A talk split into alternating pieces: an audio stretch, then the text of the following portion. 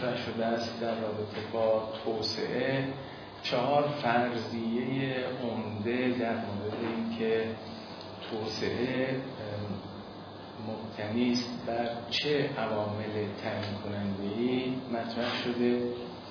یکی از این فرضیه ها در واقع فرضیه جغرافی است مبنی بر اینکه محیط جغرافی و جغرافیا خیلی تعیین کننده است در اینکه کشورها ظرفیت های توسعه رو پیدا می کنند و یا خیر این فرضیه در واقع با نشان دادن موارد نقض اون عملا منتفی شده به معنای اینکه تنها عامل توسعه در تعیین کننده ترین عامل توسعه در کشورهای توسعه یافته و یا توسعه نیافته باشه. و با نشون دادن نقض این در واقع عامل مسئله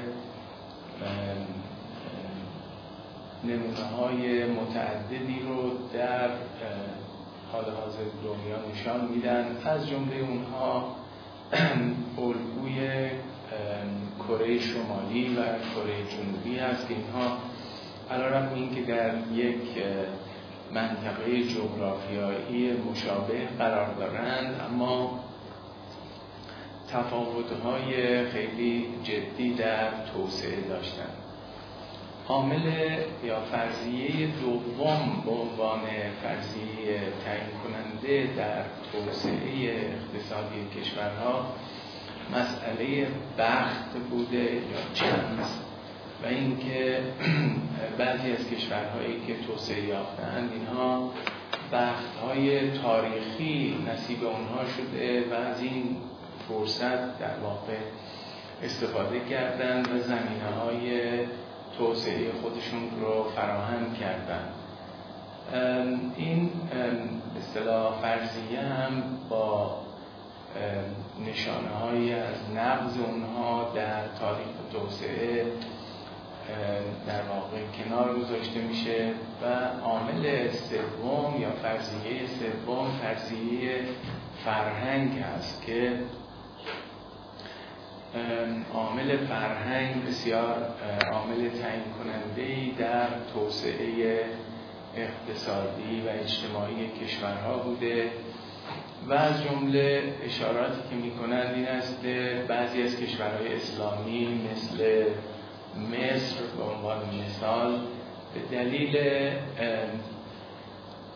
انصدادهای فکری ناشی از باورهای دینی در این کشور زمینه های یا فرصت های توسعه رو اینها عملا از دست دادن این مسئله هم باز با ارائه شواهد متعدد تاریخی به این معنا رد میشه که فرهنگ به عنوان تنها یا موثرترین عامل در توسعه اقتصادی کشورها مطرح بوده و چهارمین فرضیه که فرضیه توسعه نهادی هست و نهادها که نقش نهادها رو در توسعه نشان می‌دهد و اینکه البته در تعریفی که از نهادها میشه با توجه به دستبندی نهادها و اینکه ما نهادهای رسمی داریم که شامل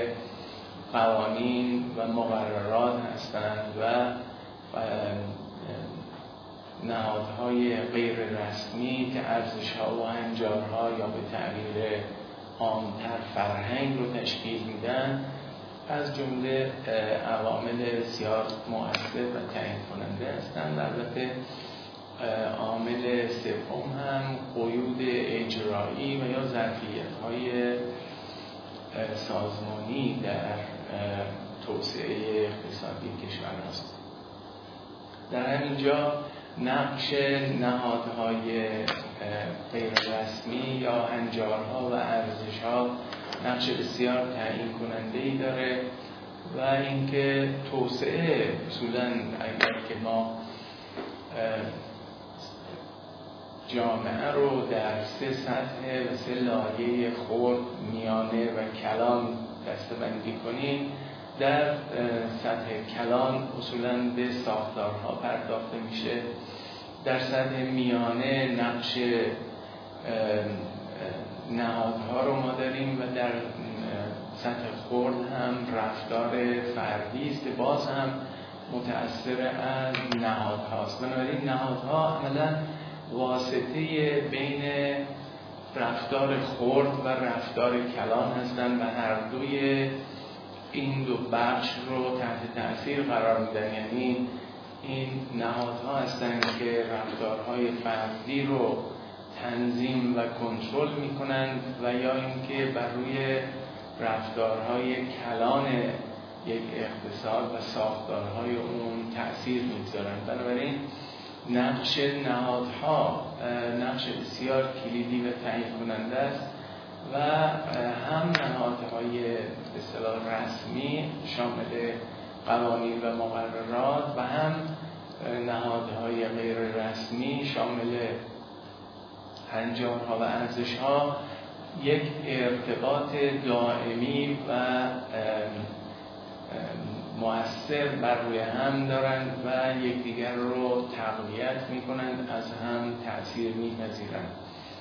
قطعا نقش فرهنگ در شکلدهی به سرمایه اجتماعی نقش بسیار تعیین کننده است و امروزه در بسیاری از مطالعات توسعه این رابطه پذیرفته شده است که نقش نهادها و نقش فرهنگ در در شکل دهی به سرمایه اجتماعی و اعتماد عمومی به معنای اعتماد مردم با یکدیگر و اعتماد مردم با به سیاستگزاران و حاکمان.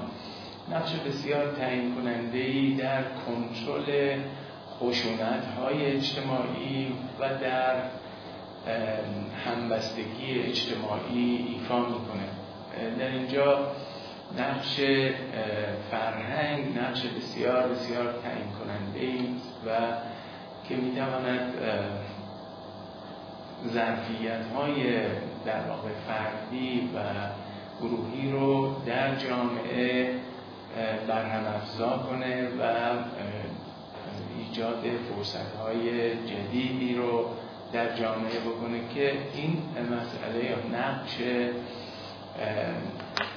سرمایه های اجتماعی و تأثیری که فرهنگ بر شکلدهی این ظرفیت در جامعه تعیین می‌کنه مطالعات بسیار گسترده این رابطه رو نشان دادن و تعریف می‌کنن. از جمله موارد دیگری که نقش فرهنگ بسیار تعیین کننده است به تأثیر اون بر روی نظام های آموزشی رسمی و غیر رسمی. و اینکه نظام های آموزشی به شدت متأثر از فرهنگ مسلط در جامعه هستند که نظام آموزش و پرورش در همه جای دنیا یک نظام سیاسیه.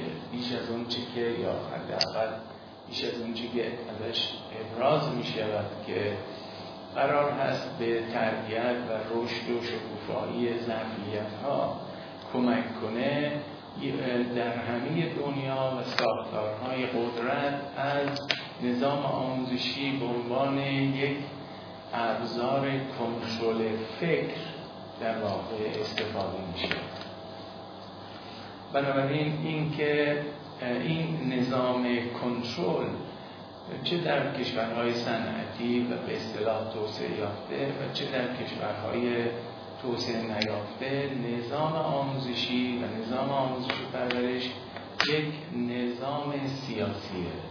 هدف اصلی و ابزار اصلیش هم کنترله. و این کنترل البته از طرق مختلف می‌تواند صورت بگیره. یکی از این ابزارها در واقع می‌تواند به شکل زور کنترل رو در جامعه امکان پذیر کنه. شکل دیگر ابزار کنترل در واقع قانون هست که در قالب اراده حاکمان خودش رو نشان میده یا شکل تلقیب شده زور هست. و شکل سوم ابزار کنترل در واقع تطمین و یا پول هست که چگونه می شود که با در واقع ابزار پول می شود وفاداری خرید و جامعه رو کنترل کرد. اما موثرترین این ابزارها مسئله نظام آموزشی است که چگونه می‌تواند با کنترل فکر و ذهن مخاطبین و شهروندان اونها رو کنترل کرد. از این رو نقش فرهنگ چه در قالب آموزش های رسمی در آموزش و پرورش و یا در آموزش عالی و شرح دروسی که آنها رو در واقع می‌تواند باورهایی در شهروندان ایجاد کند که شهروندان بر اساس این باورها رفتار خواهند کرد. بنابراین اگر که قدرت بتواند نظام معرفتی شهروندان رو به گونه ای تنظیم کند که رفتار شهروندان به تناسب اونگونه باشد که نظام قدرت مایل هست.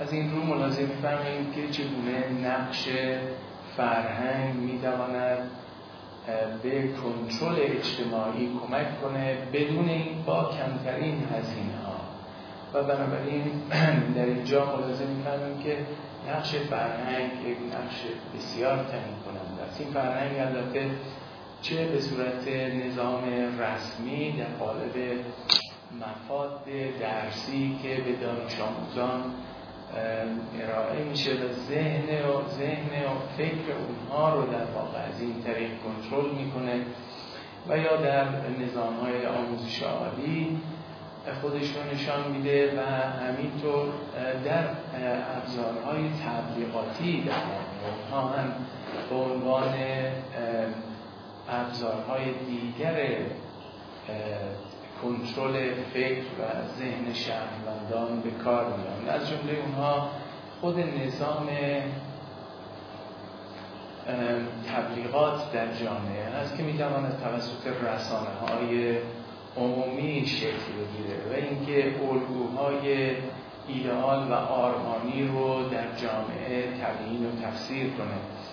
اینکه چرا جامعه ایرانی یک جامعه مصرفگراست و اصولا منافع چه کسانی از این طریق تعمین می شود طبیعیست باید به نقش رسانه ها و نقش نظام آموزشی چه نظام آموزشی رسمی و چه نظام آموزشی غیر رسمی در واقع توجه کرد و اینکه این نظام های آموزشی چه نقش تعیین کننده در انتظارات افراد در جامعه در واقع موثر هستند.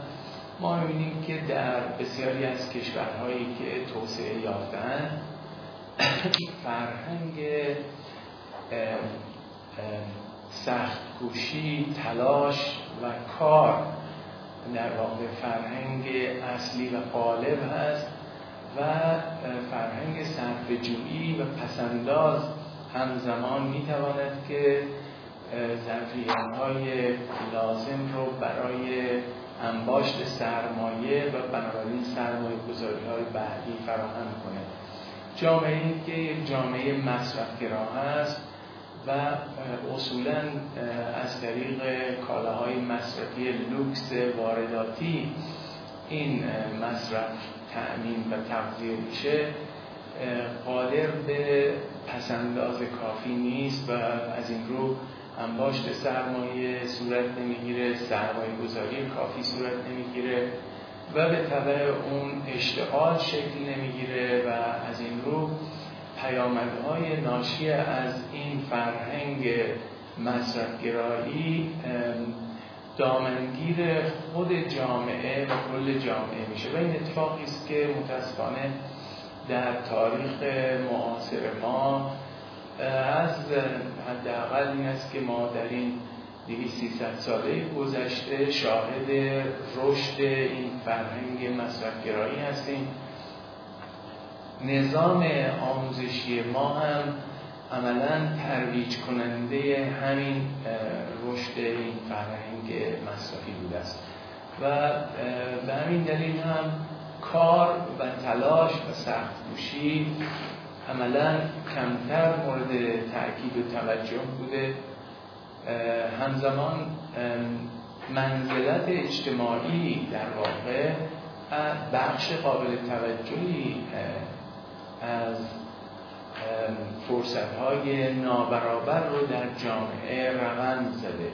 اینکه مردم چی مصرف می‌کنن و بر اساس مصرفی که انجام میدن جایگاه اونها در جامعه تعریف میشه. و خصوص در یک جامعه ای که نابرابری های اقتصادی اجتماعی به شدت عمیق میشه و گسترده میشه طبقات محروم جامعه برای احراز هویت خودشون سهل ترین کاری که می‌توانند بکنن آراستن ظاهری خود اونهاست. و بنابراین مسئله مصرف و مصرفگرایی ابزاری می شود برای معرفی خود در جامعه به غیر اون چی که هست. این که ما تلاش کنیم که خودمون رو در جامعه متناسب با ارزش های مصرفی در جامعه نشان بدهیم. بنابراین اگر کسی لباس برند بپوشه یا آرایش خاصی رو انجام بده که حکایت از اون باشد که او متعلق به یه طبقه مخصوص در جامعه هست سبب شده است که مصرف تظاهری در جامعه شکل می‌گیره و این اون چیزی است که افراد برای تظاهر در جامعه خودشون رو به وسایلی می آرایند که اونها رو متعلق به یک طبقه متفاوت از اون چه که هستن نشان بده همین مسئله البته در طول دوره های تاریخی چه در کشورهای صنعتی و چه در کشورهای در حال توسعه و از جمله در کشور خود ما بسیار صادق بوده و مصداق داشته و روز به روز هم این مظاهر تمایز خودشون رو بیشتر نشان دادن. از جمله اونها نوع خودرویی است که افراد سوار میشن یا منطقه است که در اون زندگی می‌کنن.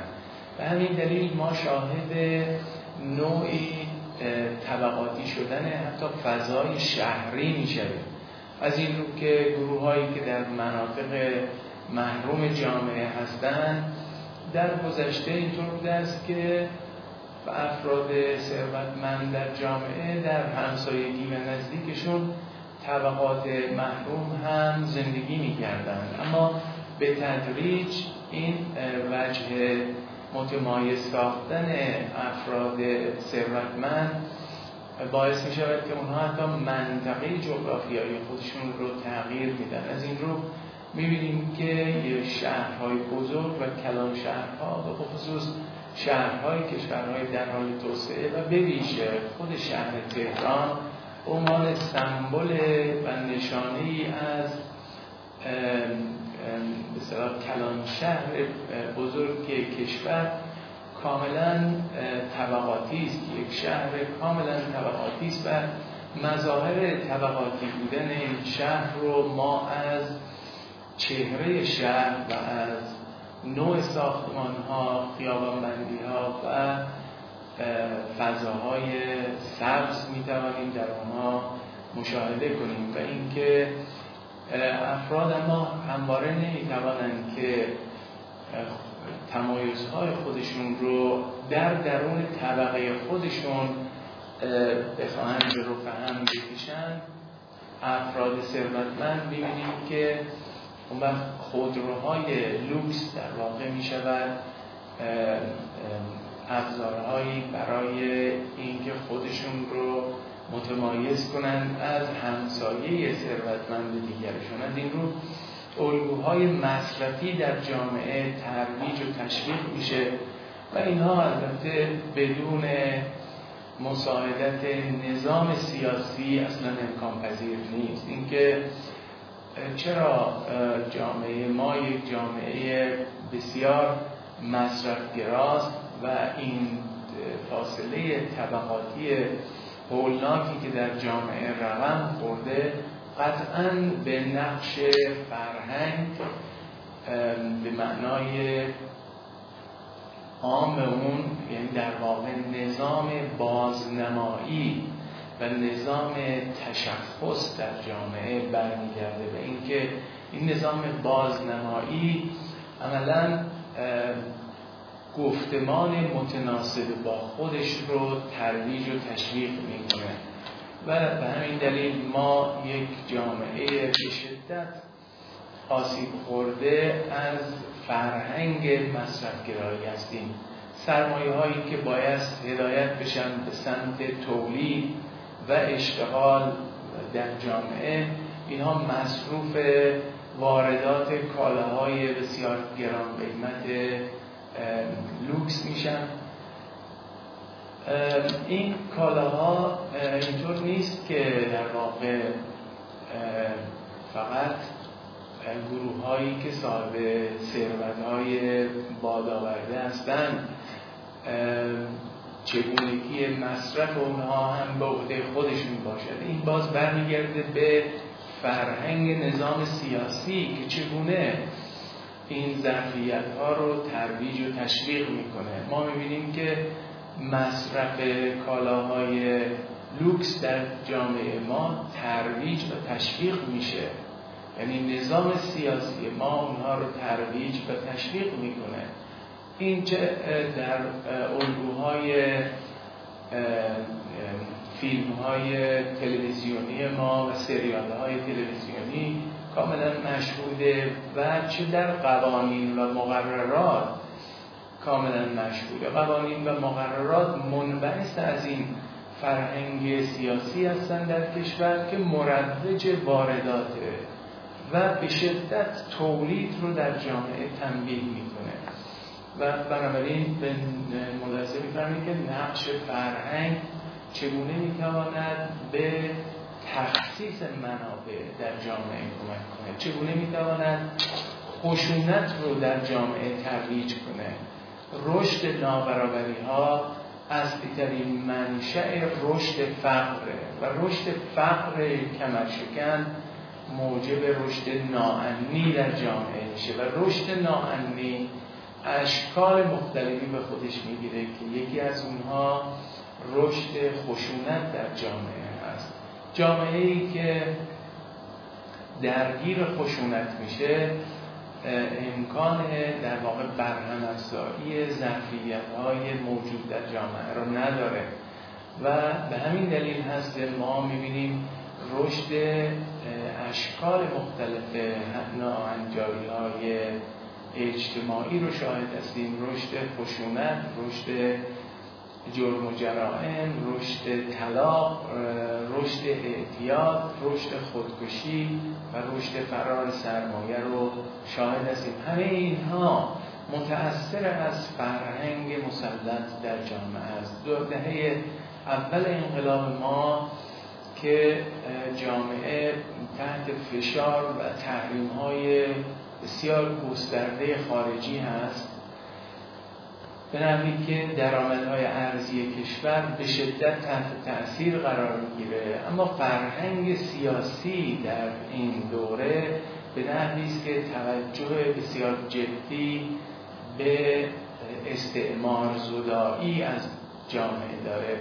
توجه به گروه های محروم و طبقات محروم داره و میکوشد که علیرغم همه محدودیت ها فرصت های رشد رو برای همه جامعه فراهم کنه. قانون اساسی فرصت های برابرساز در جامعه رو تعریف کرده. از جمله اونها آموزش و پرورش رایگان و عمومی است. یعنی اینکه و اجباری است. آموزش و پرورش در جامعه ما اجباری است. یعنی اینکه اگر یک کودکی در سن تحصیل توی خیابون باشه زمانی که باید توی مدرسه باشه جرم محسوب میشه. به همین دلیل در کشورهای صنعتی که این فرهنگ حاکم هست اگر کودکی در سن تحصیل در خیابان در زمان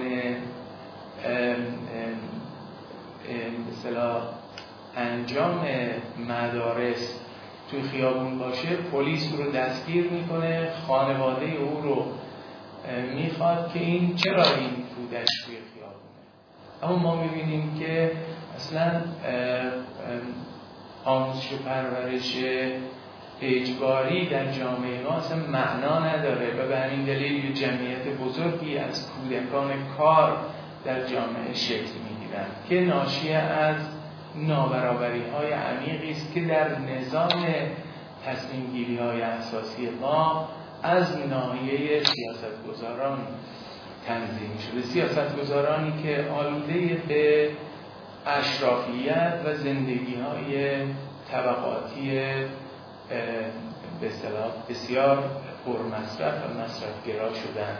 طبیعی است که این فرهنگ سیاسی در کشور که متأثر از همین فرهنگ مصرفگرایی است و اینکه نابرابری ها نه تنها به اصطلاح قبیح محسوب نمیشن بلکه کسانی که می‌توانند به فرصت های نابرابر بالاتر دست پیدا کنند و ضمن اینکه حالا از زندگی اصطلاح برخوردارتری منتفع میشن زندن در حفظ این ظرفیت ها و طبیعی است که کسانی که در درون قدرت قرار دارند سعی می‌کنند که این ظرفیت ها رو حفظ کنند و وضعیت موجود رو باز تولید کنند. یعنی مرتب کسانی که سیاست گذاری می‌کنند و فرهنگ سیاسی ما می رود به سمت اینکه نابرابری ها رو تثبیت کنه و اونها رو باز تولید کنه. و طبیعی که در این فرایند بخش جمعیت بزرگی قادر به دسترسی به فرصت های برابر نیستن فرصت های برابر تصریح شده در قانون اساسی کاملا تعطیل می شود مثل آموزش و پرورش رایگان مثل دسترسی به خدمات سلامت رایگان مثل اینکه بنا به تعهدات قانون اساسی ارائه شغل در جامعه یک برای همه یک حق همگانی است. این بخشی از فرهنگ سیاسی است و تعهدات در واقع حاکمیت رو نسبت به شهروندان نشان بده بنابراین نقش فرهنگ نقش بسیار بسیار تعیین کننده است در اینکه یک کشور آیا توسعه یافته خواهد بود و یا توسعه نیافته و طبیعتا نقش فرهنگ سیاسی و نظام سیاسی در شکل بخشی به فرهنگی که بتواند فرصت های عادلانه و برابر رو برای همه شهروندان فراهم کنه نقش بسیار تعیین کننده و من اینجا عرایزم رو متوقف می‌کنم. با اجازه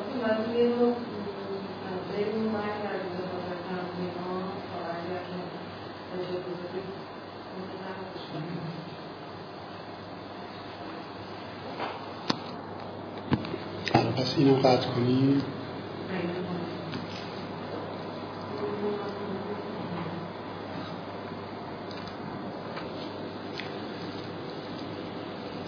بسم الله الرحمن الرحیم. با عرض سلام و احترام به همه دوستان گرامی و با سپاس از استاد ارجمند جناب آقای دکتر راهفر که افتخار دادن و در مراسم رونمایی از کتاب فرهنگ و توسعه شرکت کردند. من در مقام اینکه چی شد که به فکر یه همچین کتابی افتادیم فکر می‌کنم باید یه نکاتی رو مطرح بکنم و وقتی که اون نکات مطرح شدن شما ملاحظه خواهید فرمود که جناب آقای دکتر راهفر با خفض جناح و شکست نفسی از نقش مؤثر خودشون در شکلگیری این کتاب نکته ای رو مطرح نفرمودند. واقعیت این است که طیف دوستانی که دلنگران آینده کشور و توسعه ملی هستند و از این قاعده گذاری های ناهمجار و بعضا مشکوک و ضد توسعه ای هم سخت در رنج هستند و اینکه آثار و پیامدهای این طرز قاعده گذاری بر سرنوشت فرودستان و بخشهای مولد اقتصاد و آینده کشور چه خواهد افتاد و چه بر سرشون خواهد اومد مرتبا با همدیگه گفت هایی داریم. و توی یکی از این گفت ها من خاطرم هست که با جناب آقای دکتر راهفر به این جنبندی رسیدیم که اگر حکومتگران گرامی ولو در شعارها و در زواهر خیلی راجع به عنصر فرهنگ احساس یا ابراز دلنگرانی می کنند ما بیاییم یه تمهیدی بیاندیشیم که یک باب گفتگوی توسعه گرا هم با حکومتگران گرامی و هم با مردممون از زاویه فرهنگ به صورت جدی موضوعیت پیدا کنه. در اون زمان بحث ما این بود که به قاعده مناسبات رانتی ما با یک نظام تصمیم گیری کوتهنگر شتاب زده و با اعتنای بسیار اندک و ناچیز به ملاحظه های کارشناسی روبرو هستیم. بنابراین اگر بیاییم باب فرهنگ رو باز کنیم منتها از منظر توسعه چون توی تلقی های مسلطی که از عزیزان از مسئله فرهنگ دارن کل ماجرای فرهنگ رو از کانال موعظه دنبال می‌کنن و اصلا علت یا یکی از علتهای این که ما عنوان فرعی این کتاب رو گذاشتیم در همتنیدگی وجوه ذهنی و عینی حیات جمعی به این مسئله برمیگرده که اگر موعظه ها ما به ازاع عینی در مناسبات اقتصادی اجتماعی و بستر نهادی نداشته باشه موعظه ها به ضد خودش تبدیل میشه و به جای اینکه موعظه ها اعتلا بخش باشه ابزار انحطاط میشه. ریزکاری ها و جزئیات بسیار مهمی در این قضیه وجود داره که ما امیدواریم که اگر باب این گفتگوهای جدی در این زمینه باز بشه حکومتگران گرامی ما متوجه بشند که اگر از منظر فرهنگ ما خلاقیت مولد بودن اهمیت دادن به مفید بودن رو ترویج کنیم.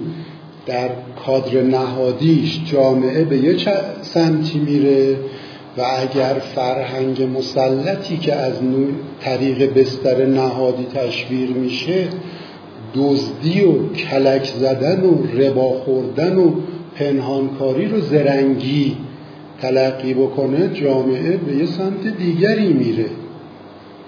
و عنصر فرهنگ اگر به نحو بایسته و در کادر مسئله توسعه مورد توجه قرار بگیره اونجا مشخص میشه برای تصمیم گیران کشور که کانال اصلی فرهنگ سازی در نظام حیات جمعی این است که شما ببینید که اینا برای اداره جامعهشون طرز نگاهشون چیه و به سمت چه دانش ها و مهارت هایی میرن و از سمت چه دانش ها و مهارت هایی فاصله می‌گیرن؟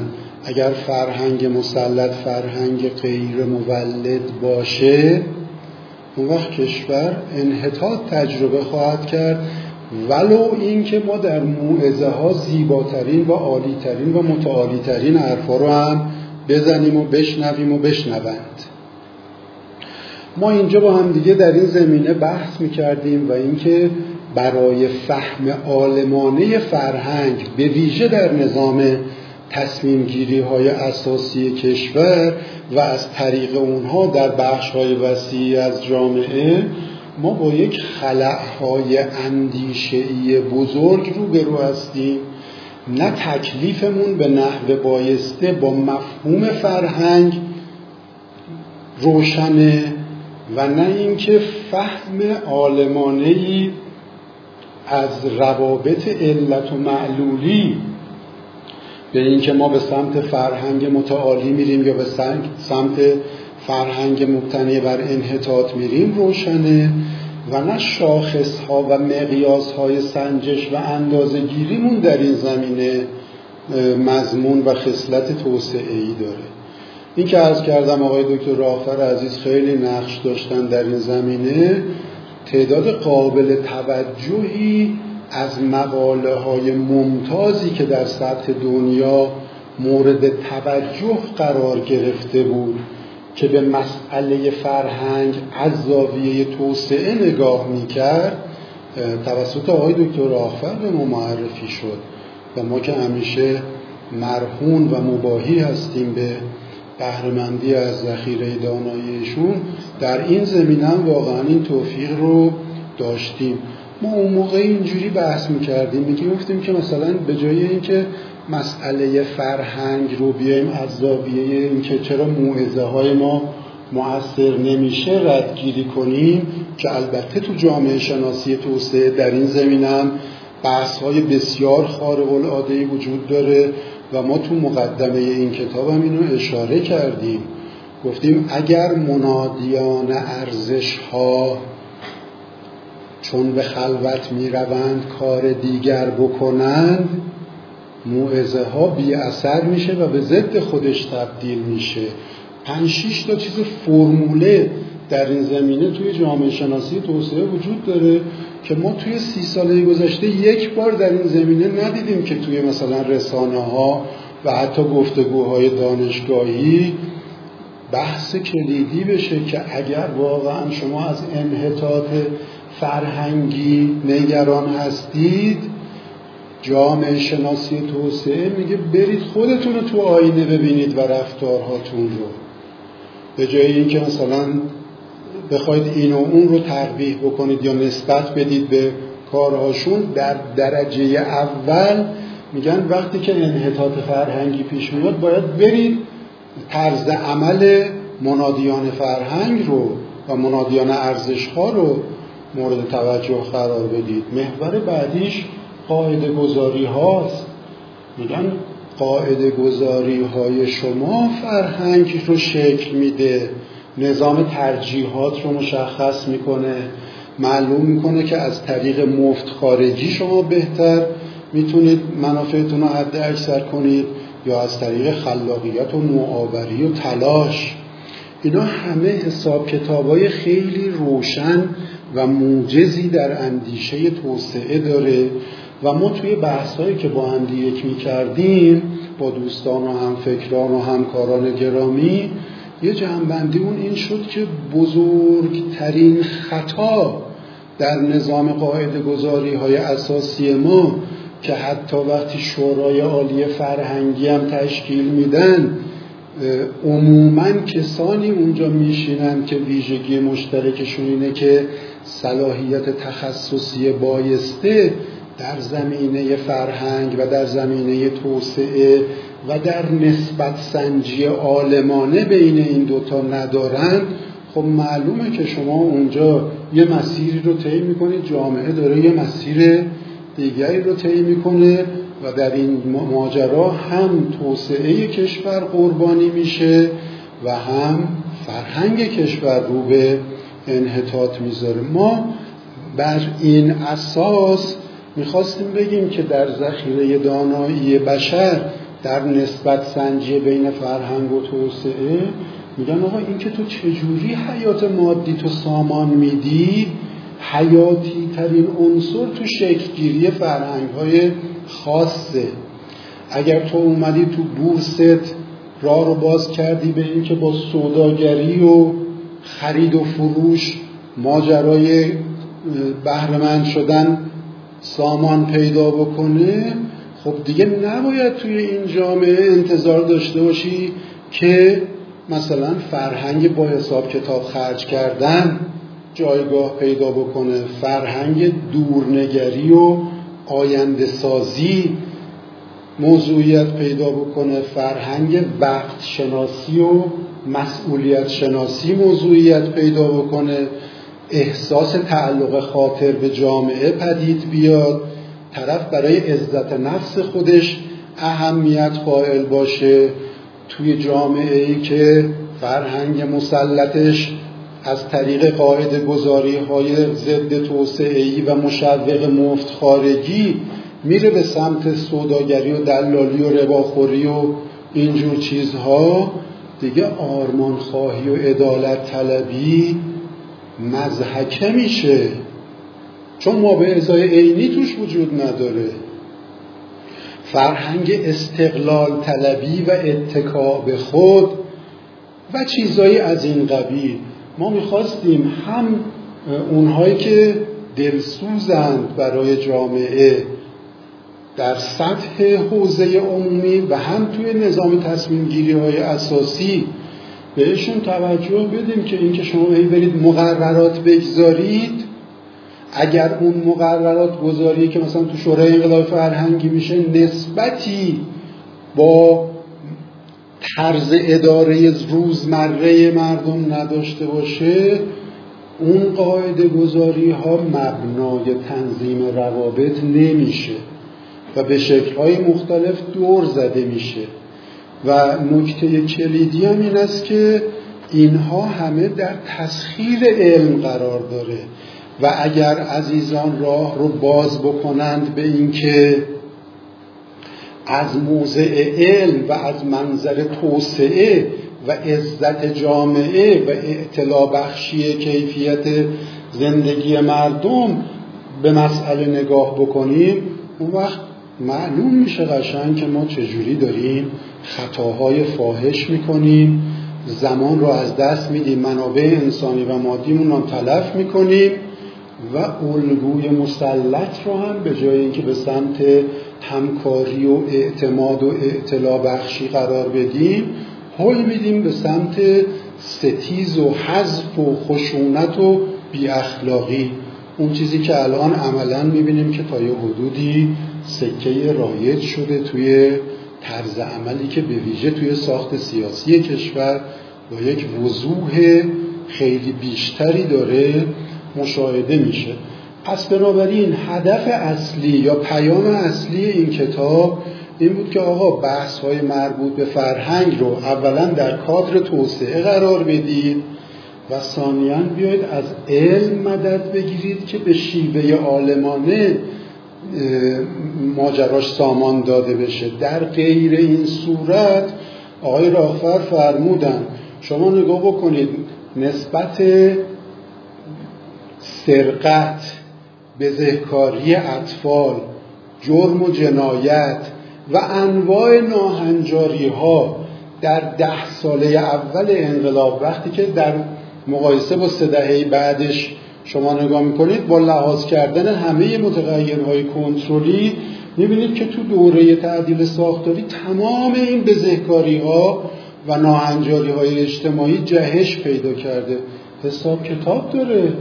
حساب کتاب داره شما نگاه بکنید مثلا کینز در 1920 در اون کتاب Economic Consequences of Peace در اونجا میگه که آقا اگر تو از طریق شوک درمانی و سیاست های تورمزا بخوای برای دولت و برای رانت کسب درآمد کنی تلقی مسلط از زندگی میشه.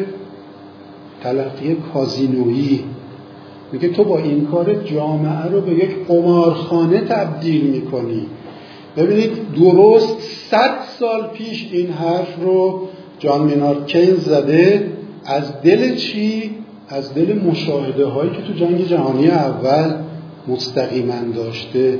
چون اونا این موقعیت رو داشتن که مثلا انگلستان مستقیما معرکه نبرد بود.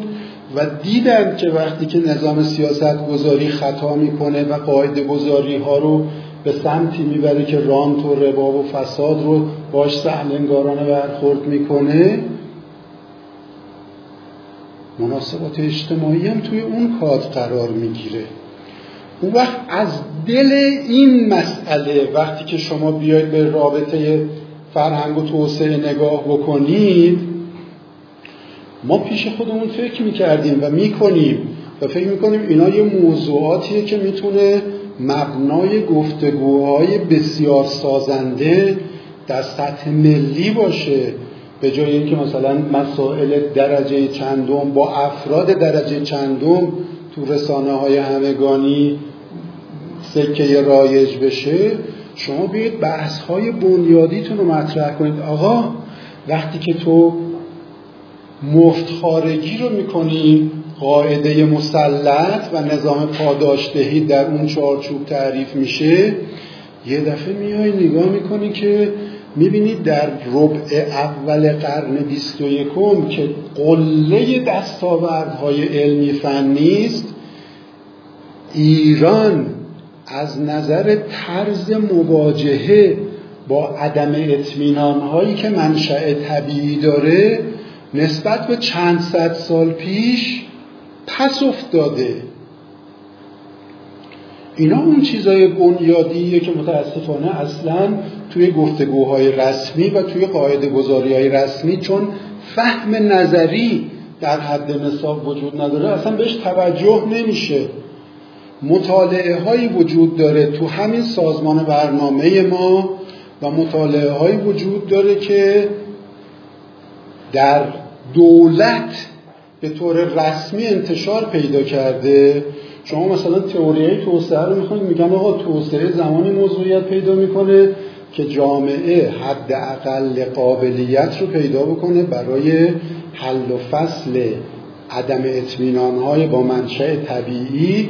بعد از اینکه اون حل و فصل شد جامعه شکل می‌گیره و بعدا عدم اطمینان های با منشأ تعاملات اجتماعی موضوعیت پیدا می‌کنه که مثلا اون قاعده گذاری ها و ترتیبات نهادی میره بیشتر به اون سمت متوجه میشه.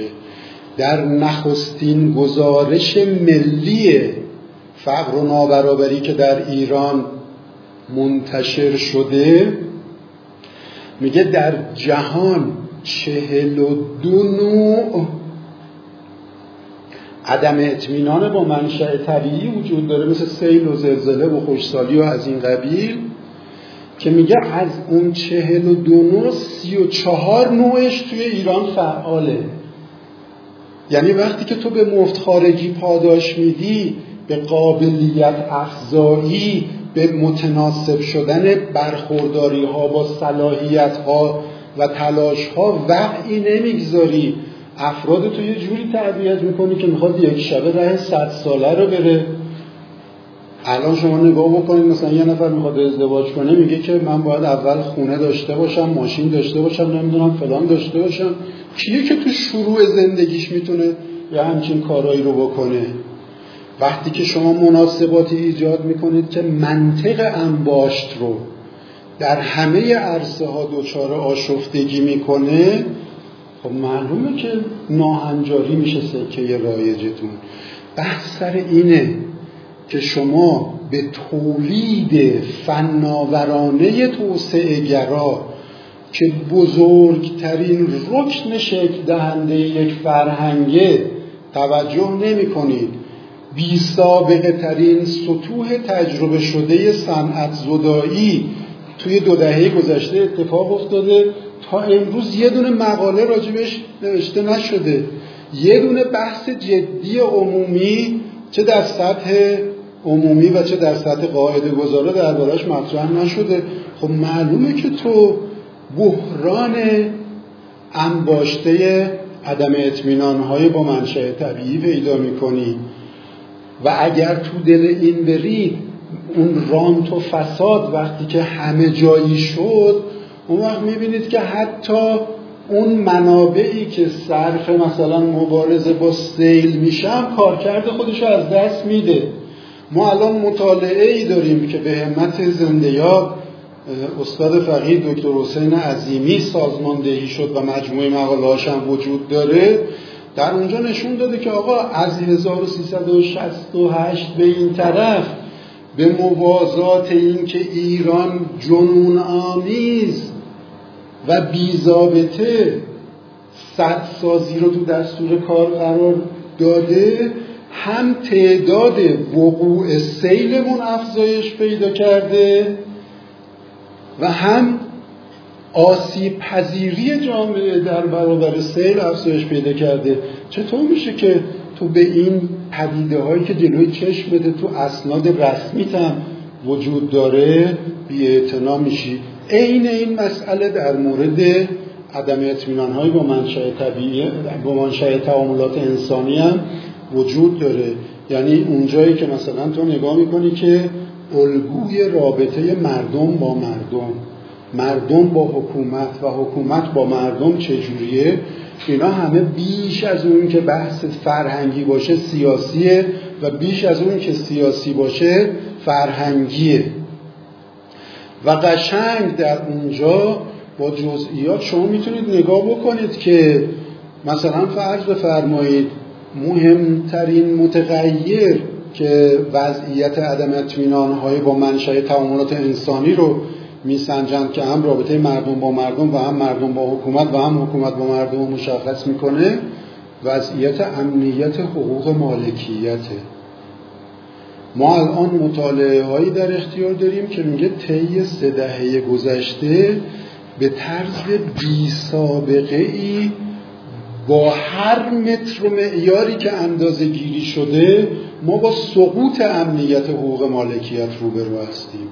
اینا بازتاب رشد دادن فرهنگ مفتخارگی و کل فرهنگ به معنای هنجارها را متنزل کردن به موعظه پدید میاد. اینا یه چیزای در تسخیر علمه و ما می‌خوایم صمیمانه و مشفقانه امیدوار باشیم که انتشار آثاری که به مسئله فرهنگ از منظر توسعه نگاه می‌کنن به نظام تصمیم گیری های اساسیمون و به دلسوزانمون در هیته عمومی کمک بکنه که مسائل اصلی رو بیان عمده کنند و مطرح بکنند.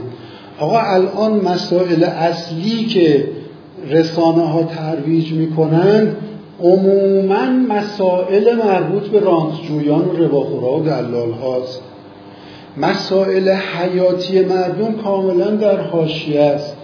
شما نگاه کنید مثلا مسئولان کشور با نهایت حسن نیت تو همین شرایط کرونا بیش از ده بار در سطوح خیلی بالا اومدن گفتن که ما به مردم گرامیمون آرامش میدیم که به اندازه کافی جنس وارد کردیم. آقا وقتی که تو فقر تو کشورت بیداد می‌کنه و بخش بزرگی از جمعیت شغلشون رو از دست دادن این حرفت نه تنها اطمینان بخش نیست بلکه نیروی محرکه قیز و غضب و چیزای دیگه میشه. چطور تو به این مسئله توجه نداری که مفهوم تقاضای مؤثر نزدیک 90 سال از ظهورش تو علم اقتصاد میگذره؟ آقا اینکه جنس باشه لازم هست اما به هیچ وجه کافی نیست. مردم باید بتوانند اونو تأمین بکنند و تو راجع به اینکه ما رفتیم وارد کردیم حرف می‌زنی ولی راجع به این که ساز و کارهای کسب درآمد برای بخش بزرگی از جمعیت دچار فاجعه شده توجه نمی کنی. آقا در خود زیر مجموعه سازمان برنامه بودجه گزارش منتشر کرده میگه که 89 درصد فقرای ایران ویژگی مشترکشون اینه که شاغلند و فقیرند. یا شاغل سابقند یا لاحق. خب؟ این یعنی چی؟ یعنی اینکه وقتی فرهنگ مسلط فرهنگ تولید فناورانه و خلاقیت و شکوفایی و ابتکار نیست حتی شغل ایجاد کردنت هم از کار کرد میفته تو شغل ایجاد می‌کنی شغلی که در سطح فردی قادر به رفع فقر نیست در سطح اجتماعی قادر به حداقل سازی عقب افتادگی و وابستگی نیست.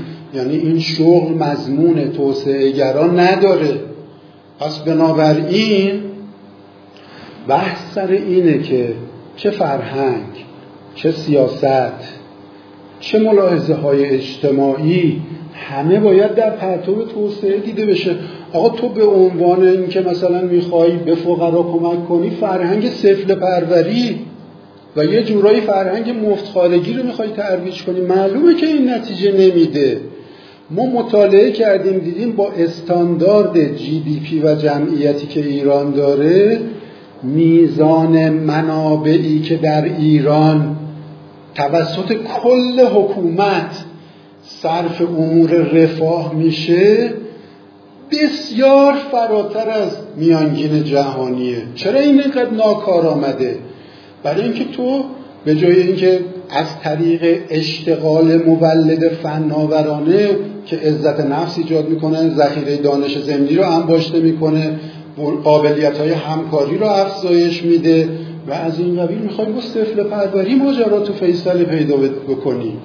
تو میای مثلا ارز با قیمت ارزونتری که به نیازهای مردم تعلق می‌گرفت به نیازهای اساسی رو جهش میدی با یه طمعهای سوداگرانه فاسد و ضد توسعه یه دفعه می‌بینی که برای مردم در بعضی از زمینه ها داروها یه دفعه تا سه برابر افزایش پیدا می‌کنه. آخه تو که قدرت کنترل این قیمت گذاری های دل بخواه رو هم نداری. وقتی که میای از طریق شوک های قیمتی می‌خوای برای خودت کسب درآمد کنی معلومه که مردم تو قربانی دلال ها و رواخورها و راندخورا می‌کنی. و بحث سر اینه که چند بار این آزمون ها باید تکرار بشه تا عزیزان به جنبندی برسن. شما بازی با نرخ ارز رو سی ساله دارید دنبال می‌کنید اگر واقعا حساب کتابی در کار بود و فقط مسئولان کشور به حرفای همین هفته گذشته رئیس بانک مرکزی گوش می‌کردن. داره البته حالا اینا نمی‌دونم به چه ملاحظه هایی یعنی می‌دونم ولی نمی‌خوام بگم. به یه ملاحظه هایی راجع به دوره های خاص صحبت می‌کنن. راجع به کل دوره ای که دولت از کانال طمع بهرهمندی رانتی به اسم کنترل نرخ ارز. اومدن یه باب فساد و اطلاف منابع باز کردن به نام مدیریت نرخ ارز. هی تو بازار سیاه ارز تزریق کردن. میگه که آقا اینو حرف رئیس بانک مرکزیه. میگه ما هدفمون کنترل نرخ ارز بود. یه چیزی حدود مثلا 270 میلیارد دلار هم در این زمینه منابع تلف کردیم. ولی راجع به نتیجهش صحبت نمی‌کنه. من میگم شما بیا نتیجهش هم بگو. بگو عزیزم ما حدود 300 میلیارد دلار منابع بین نسلی کشور رو تحت یه عنوان مجعول ریختیم توی بازار که واقعا اینا به بازارم لجن مال کردن. بازارم برای خودش آبرویی داشت اینا اونم از بین بردن. نتیجهش این شده که تحت این عنوان می‌خواستن قیمت ارز کنترل بشه. در این دوره سی ساله قیمت ارز بیش از 2300 برابر شده. من میگم چقدر خدا رحم کرد که شما می‌خواستید کنترلش کنید. این منابع رو هم صرف کردید. خودتون الان میایید میگید که مثلا چقدر خطا بوده. بعد همونی که میگه خطا بوده کمک می‌کنه که مثلا عرض تخصیص یافته به نیازهای حیاتی مردم جهش پیدا بکنه. تو مرکز پژوهش‌هاشون گزارش منتشر می‌کنن میگن آقا ببر بالا. تمامش هم طمع درآمدیه. شما بیاید از ما کانال طمع درآمدی نگاه بکنید ببینید بدهی های دولت و شرکت های دولتی از زمانی که شما از 68 69 این بازی رو شروع کردید تا حالا ببینید چه سرنوشتی پیدا کرده. چقدر باید این جامعه گزیده بشه تا عزیزان یاد بگیرن که چی به چی مربوطه و چی به چی مربوط نیست. پس ببینید وقتی که شما باب مفت خارگی رو باز می‌کنی آسیب پذیرید در برابر عدم اطمینان های با منشأ طبیعی مثل سیل و زلزله و این چیزا افزایش پیدا می‌کنه. گزارش ملی رسمیتون داره میگه که 42 نوع عدم اطمینان با منشأ طبیعی وجود داره. به لطف سیاست گذاری های شما 34 نوعش در ایران فعاله. یعنی چیزهایی رو که اجداد ما چند صد سال پیشم تونسته بودن حل و فصل بکنن ما به لطف این طرز فرهنگی که مسلط کردیم اونا رو برگردوندیم. از نظر امنیت حقوق مالکیت اوضامون اینجوریه.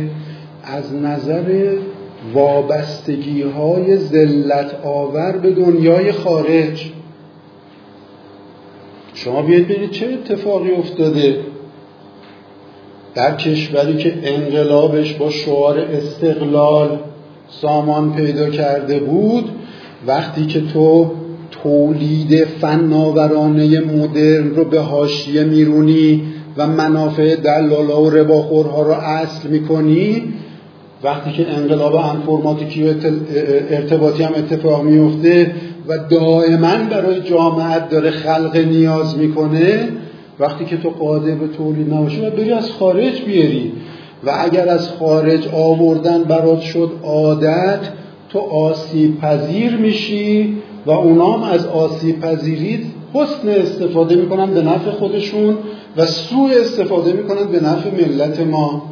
آقا در پنج ساله گذشته ما بیش از پنجاه بار گفتیم شما بیاید سیاست هاتون رو اصلاح کنید ما تضمین میدیم که تحریم کننده ها تجدید نظر خواهند کرد. برای اینکه اونا الان دارن جشن می‌گیرن از این کفلت های وحشتناکی که در سایه رواج فرهنگ مفتخارگی توی این کشور ایجاد شده. ما رو به دنیای خارج وابسته کردید. این وابستگی برای ما آسیب پذیری ایجاد کرده. و این آسیب دولت و ملت رو داره رنج میده و اینجا منظور از دولت هم حکومت نه فقط قوه مجریه که باز این لفظ هم بیفته تو زد و خوردهای باندی و جناهی. هممون آسیب پذیر شدیم. بنابراین بحث سر این است که ما میگیم آقا شما برگردید و به مسئله فرهنگ از زاویه توسعه نگاه بکنید. در اون صورت می‌تونیم شاهد یک دگرگونی های بنیادی باشیم. همه این حرف ها در واقع دو تا پیام کلیدی داره. یکی اینکه آقا اگر اون حرفایی که شما راجع به هنجارها و ارزشها می‌زنید صادقانه است پایداری و اعتلا بخشی و ارتقا از دل نگاه به فرهنگ از منظر توسعه در میاد بیرون. شما نگاه بکنید ما توی این کتاب تو مقدمش آوردیم که برجسته ترین متخصص های فرهنگ و توسعه میگن آقا بستر اصلی امکان پذیر کننده بروز هنجارهای عالی فرهنگی امنیت اقتصادیه. یعنی اینکه مردم نگران معاششون نباشند و اگر مردم نگران معاش بودند فرهنگ متعالی شکل نمی‌گیره. در اندیشه دینی ما که در این زمینه حرف خیلی رادیکال تره در اونجا میگه وقتی که تو مردمت رو فقیر کردی و راندخورا و رباخورا و دلال ها رو چاخ کردی میگه کادل فقر ان یکون کفر. و اونجا میگه که اگر فقر رو از یه دریچه وارد یه جامعه کردی ایمان از در دیگرش خارج میشه.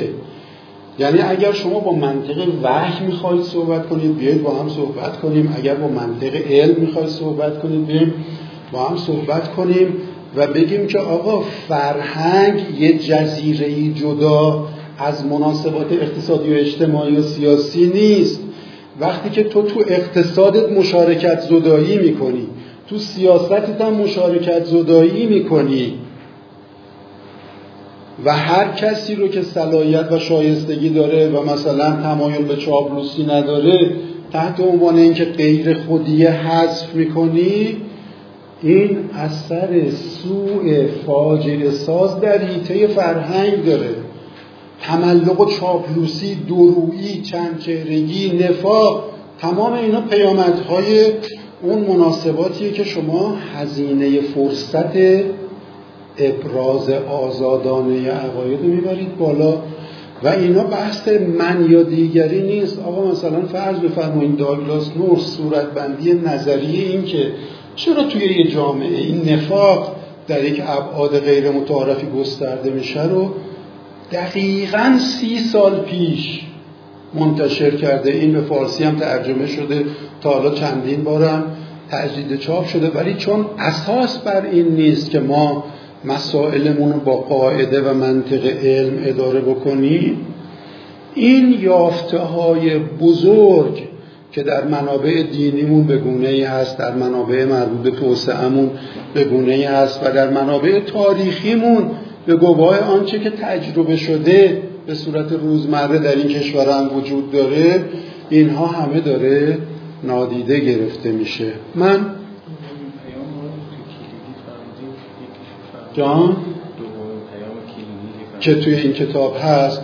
بله نکته اولیش این بود. نکته دوم اینه.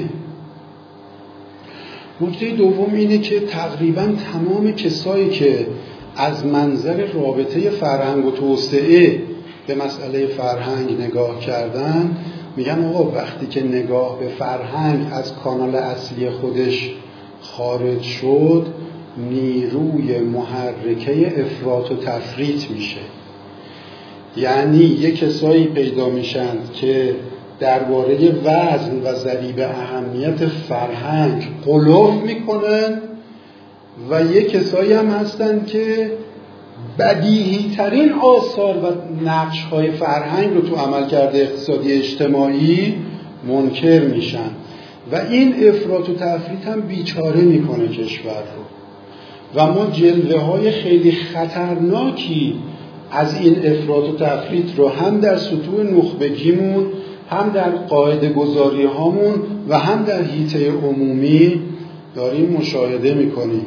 این که شما بیایید مثلا هر چیزی رو به فرهنگ نسبت بدید و از نقش ساختار قدرت تو قاعده گذاری قفلت بکنید.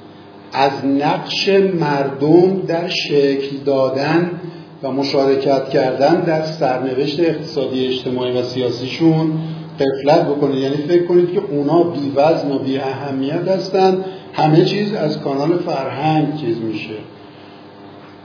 یعنی تقلیل فرهنگ به یک امر سطح خورد باهاش فقط میشه جامعه های بدوی رو اداره کرد. یکی از بزرگترین دستاوردهای نظریه پردازهای توسعه در نسبت سنجی به بین فرهنگ و توسعه اینه. میگن آقا حواست باشه که هر قدر که سیستم های اجتماعی به سمت پیچیدگی می‌روند از ذریب اهمیت نهادهای غیر رسمی کاسته میشه و بر ذریب اهمیت نهادهای رسمی افزوده میشه. یعنی سیاست گذاری اقتصادی تو میشه ابر تعیین کننده. حالا تو سی سال خطای سیاست گذاری کردی نتایجش هم آشکار شده. بازم بیاعتنایی می‌کنی به اون. اون داره الان بیداد می‌کنه در این زمینه و فهم بایسته ذریب اهمیت این متغیرها به شهری که اشاره کردم از این زاویه قابل حصوله که ما امکان اینو داشته باشیم که به مسئله فرهنگ از منظر توسعه نگاه بکنیم.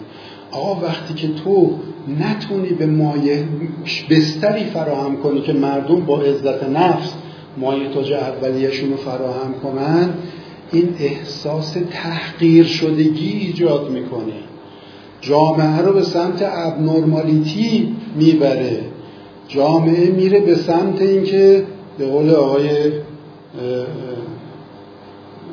دکتر آقای دکتر جامعه شناسته است؟ بله. فرامرز رفیع پور واقعا شما بیاید مثلا آثار دکتر رفیع پور در زمینه آنومی آنومی اقتصادی اجتماعی توی ایران بخونید یعنی می‌خوام بگم اهل علم توی این مملکت انصافا کوتاهی نکردن. چه تو اقتصادش چه تو جامعه شناسی چه تو علوم سیاسیش حرفهای بایسته رو زدن. ولی ما چه کار کنیم که اون گوش هایی که باید شنوا باشند شنوا نیستند ما داریم هزینه های خیلی گذاف در این زمینه می‌پردازیم و ما می‌خوایم مثلا فرض کن الان انقدر اینا راجع به استکبار جهانی و مطامعش و توطعه هاش صحبت می‌کنن من میگم آقا شما یه دونه بحث جدی توی سی ساله گذشته نگذاشتید که چرا آمریکا در مذاکر آخرین دور مذاکرات دور اروگوئه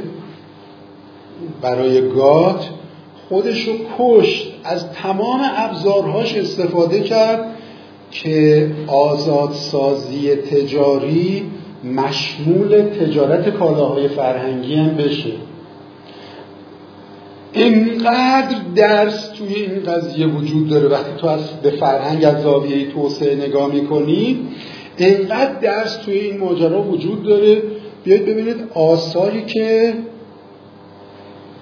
فرانسوی ها منتشر کردن. آثاری که اروپایی های غیر آنگلوساکسون منتشر کردن. آثاری که شرق آسیایی ها منتشر کردن. ما اینا رو همه توی یه کتابی حدود 25 سال پیش منتشر کردیم. خب؟ با جزئیات اونجا داره توضیح میده.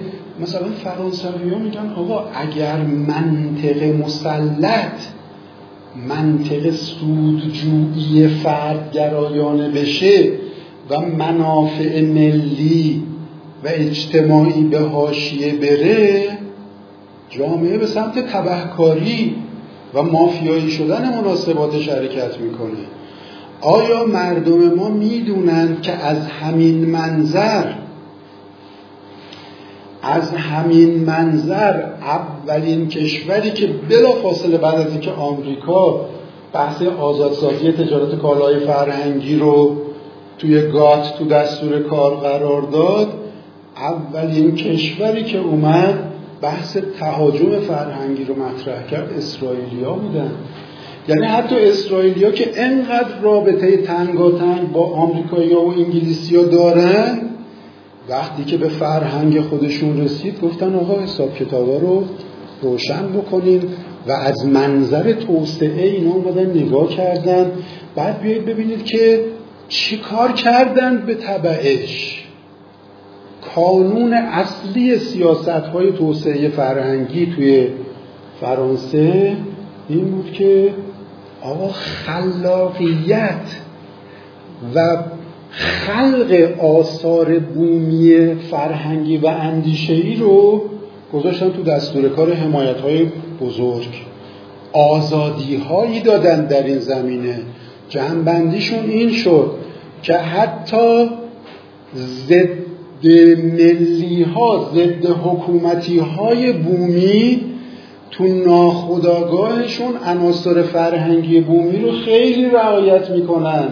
تا اینکه بیای تو جست بگیر و به بند بگیری و ظاهرا بگی ممانعت می‌کنم تولید و خلاقیت تو آثار فرهنگی رو هزینه فرصتش رو ببری بالا و جامعت و بیدفاع در برابر محصولات و فرآورده‌های فرهنگی دیگران رها بگذاری.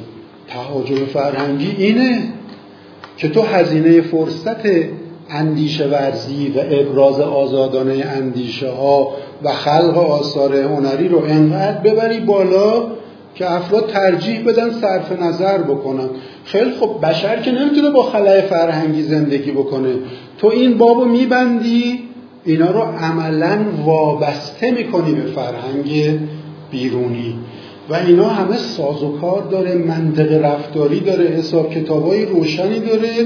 که بحث ما اینه که اگر به فرهنگ از منظر توسعه نگاه بکنیم می‌تونیم درس های خیلی بزرگ در این زمینه یاد بگیریم و ما توی این کتاب سعی کردیم اون عرصه هایی از مباحث فرهنگی که میشه گفت به حکم علل اطلاق یا اصلا مطرح نمیشه یا به صورت کانالیزه شده و افراط و تفریطی تو رسانه های همگانی مطرح میشه رو بیاریم تو بستر توسعه معرفیش کنیم.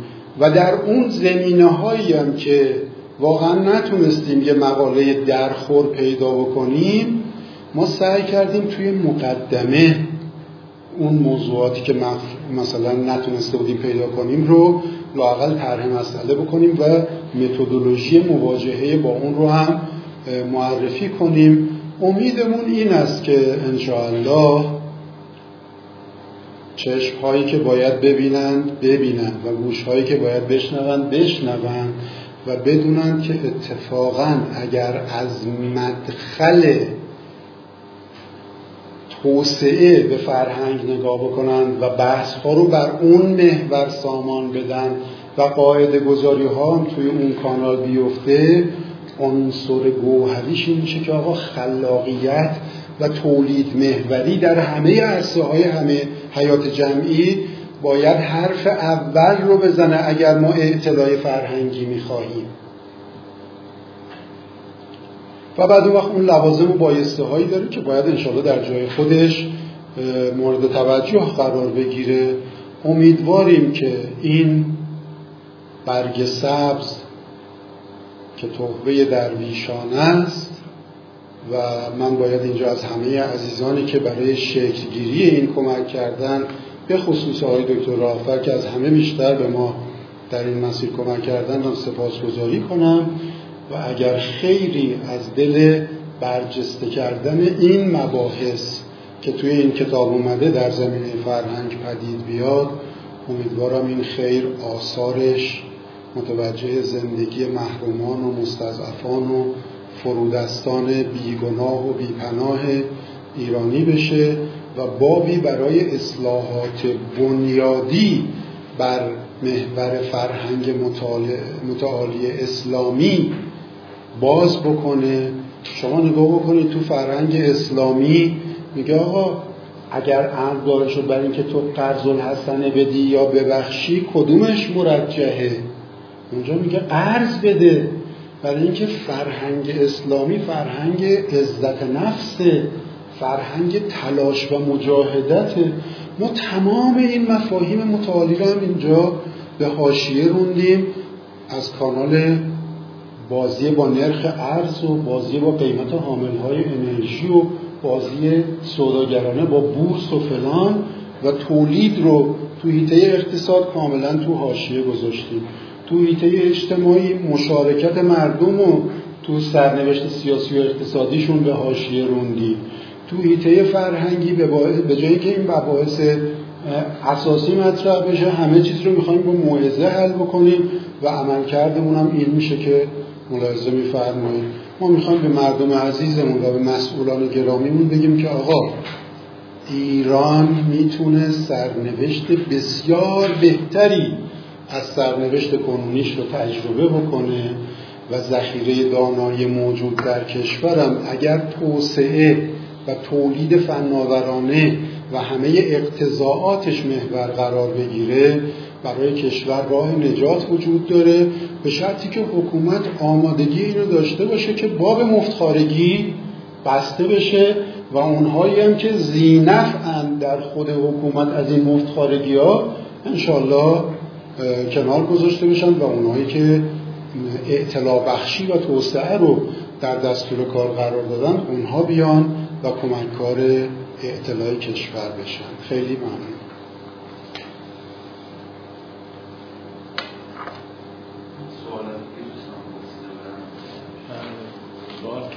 که چه تغییراتی باید ایجاد شود تا به جای حذف و ستیز با تعامل و همکاری جلو بره دومین سوال این است که برای نوآوری فرهنگ ما چه تغییراتی باید بکند؟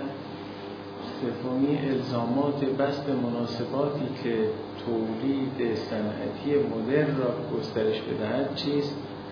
چهارم اگر نهادهای درونی را مبنای شکلی مناسبات اجتماعی بدانیم اولین سطح در, در این سطح چه تغییری باید ایجاد شود تا تولید صنعتی مدرن بست پیدا کند؟ درباره حذف ارز به سخنرانی ضبط شده تان ارجاع دهید. میگن اگر متن مثلا شفایی یا مکتوبی وجود داره اونو معرفی کنیم پاسخش اینه که این آخری رو من جواب میدم. بقیه رو آقای دکتر لطف کنن. بله راجع به این یه صحبت مفصلی کردیم که هم انعکاس رسانه‌ای داشت. و هم توی کانال و سایت مؤسسه هم وجود داره که دوستان می‌تونن مراجعه بکنن. راجع به این موضوع خاص قبلا بحثی ارائه شده. حالا دیگه بقیه‌اش رو لطف من دیگه خیلی حرف زدم. من اینا رو تقدیم بکنم یا همینجوری برم نزدیک ایشون. دکور رو به هم نزنیم جنابالی بفرمایید. بله. در مورد پاسخ به سوال اول که چه تغییراتی باید ایجاد شود تا به جای حذف و ستیز با تعامل و همکاری جلو برویم به نظر من اصلی ترین معلفه کاهش نابرابری های ناموجهی است که محصول نظام تصمیم گیری های اساسی در کشوره.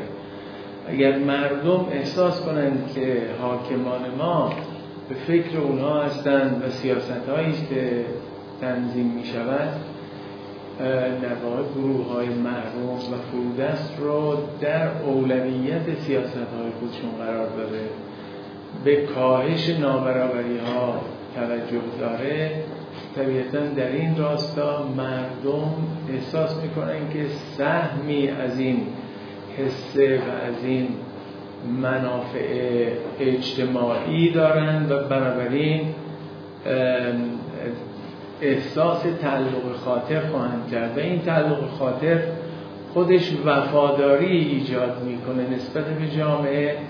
سرمایه اجتماعی رو بالا می‌بره یعنی اعتماد رو نسبت به هم و نسبت به مسئولین در جامعه ارتقا میده. این موجب می‌شود که هست و ستیز درجه هست و ستیز در واقع در جامعه تقلیل پیدا کنه. همکاری و تعامل هست که رشد پیدا خواهد کرد. من از آقای دکتر تقاضا کنم که این سوال دوم رو جناب برای نوآوری پرسیدن که فرهنگ ما چه تغییراتی باید بکنه. من در لابلای عرایزم راجع به این قضیه توضیح دادم.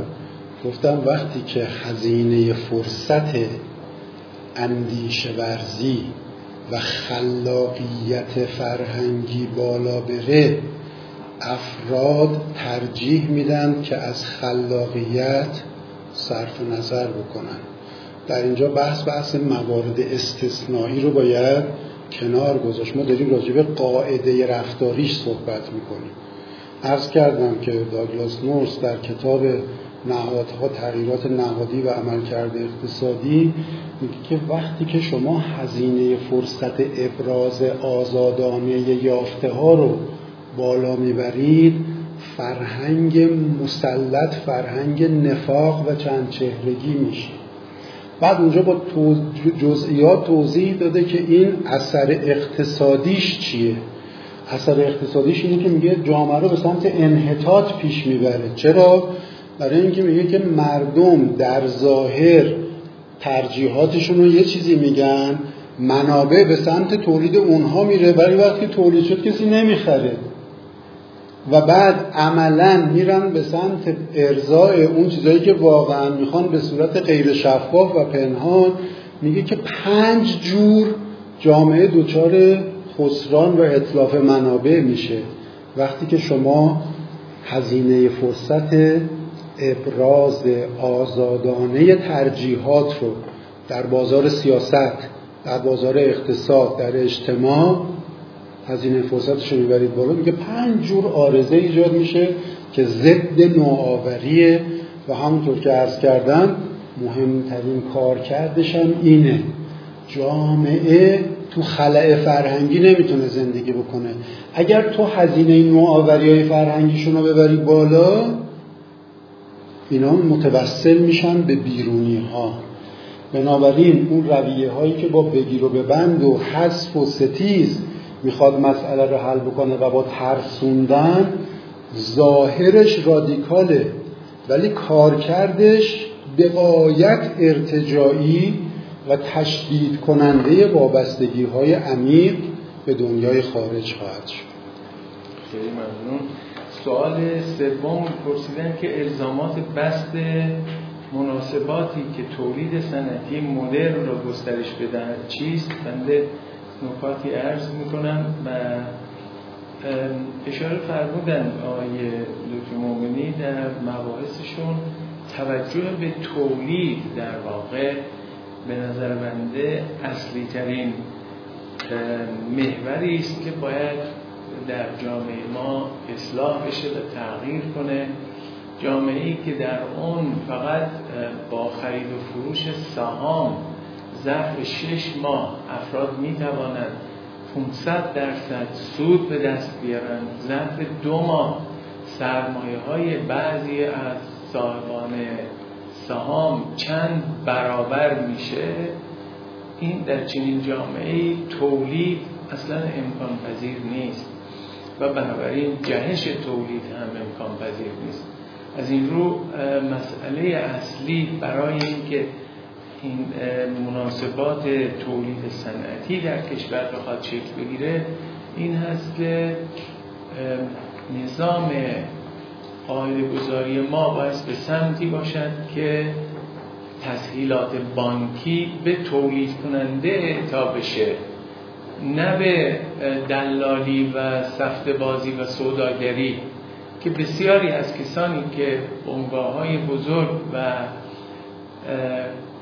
اصطلاح کسانی که حقوقی ها هستند در بازار سهام یا بانک ها و مؤسسات مالی اعتباری بزرگ هستند سرمایه هاشون رو وارد یک کازینوی قمارخانه بزرگی به نام بازار سهام کردند و در اونجا با تحریج انتظارات در جامعه و با دستکاری در انتظارات مردم اونها رو منابع اونها رو وارد این بازی کردن و سودهای بسیار بزرگی رو رقم می‌زنن که اصلا در هیچ جای دنیا احتمالا چنین فرصتهای کسب سود فراهم نمیشه و در زمانی که تولید در ایران بسیار بسیار پرهزینه است. از اون طرف نظام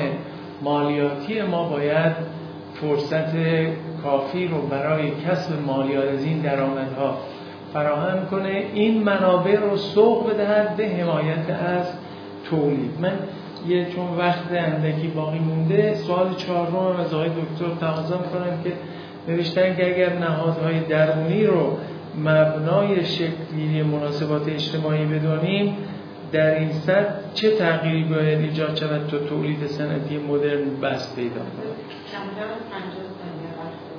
پس من ارجاع میدم به مقدمه که برای کتاب فهم فرایند تحول اقتصادی نوشتم. اونجا دقیقا نقطه عظیمت برای اصلاح به سمت تولید محوری رو می‌تونن دوستان مراجعه بکنن درود خداوند بر شما. خدا حافظتون. ما از شما بزرگواری فرمودیم مثل همیشه ما رو بهرهمند کردیم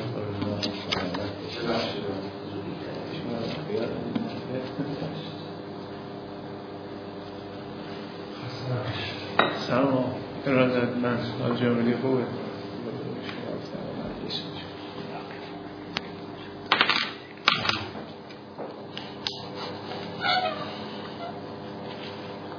Yeah.